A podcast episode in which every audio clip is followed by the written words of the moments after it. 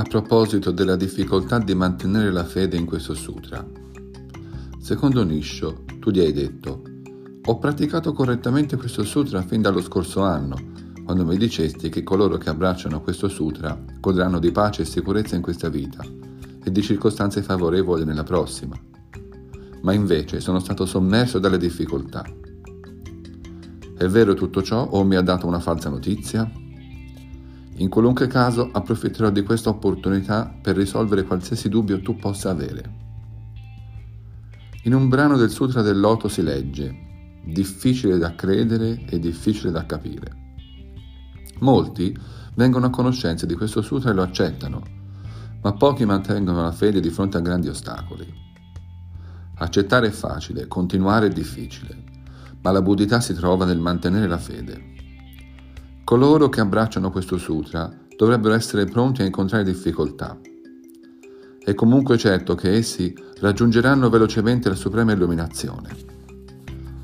Mantenere la fede vuol dire serbare nel cuore Nam-myo-renge-kyo, l'insegnamento per mezzo del quale tutti i Buddha del passato, del presente e del futuro raggiungono l'illuminazione.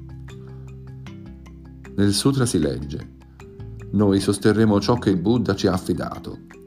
Il Gran Maestro Tiantai affermò: si accetta grazie al potere della fede e si continua grazie al potere della preghiera. In un'altra parte del sutra si legge: è difficile mantenere la fede in questo sutra. Chi lo abbraccia, anche solo per un breve periodo, farà contento me e tutti gli altri Buddha. Un fuoco brucia più alto quando si aggiungono dei ceppi e un forte vento fa gonfiare il gura.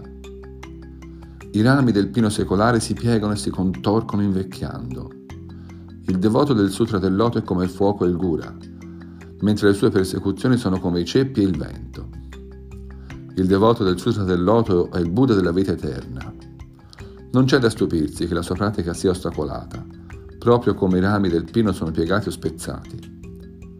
D'ora in avanti dovresti ricordarti sempre le parole: è difficile mantenere la fede in questo sutra.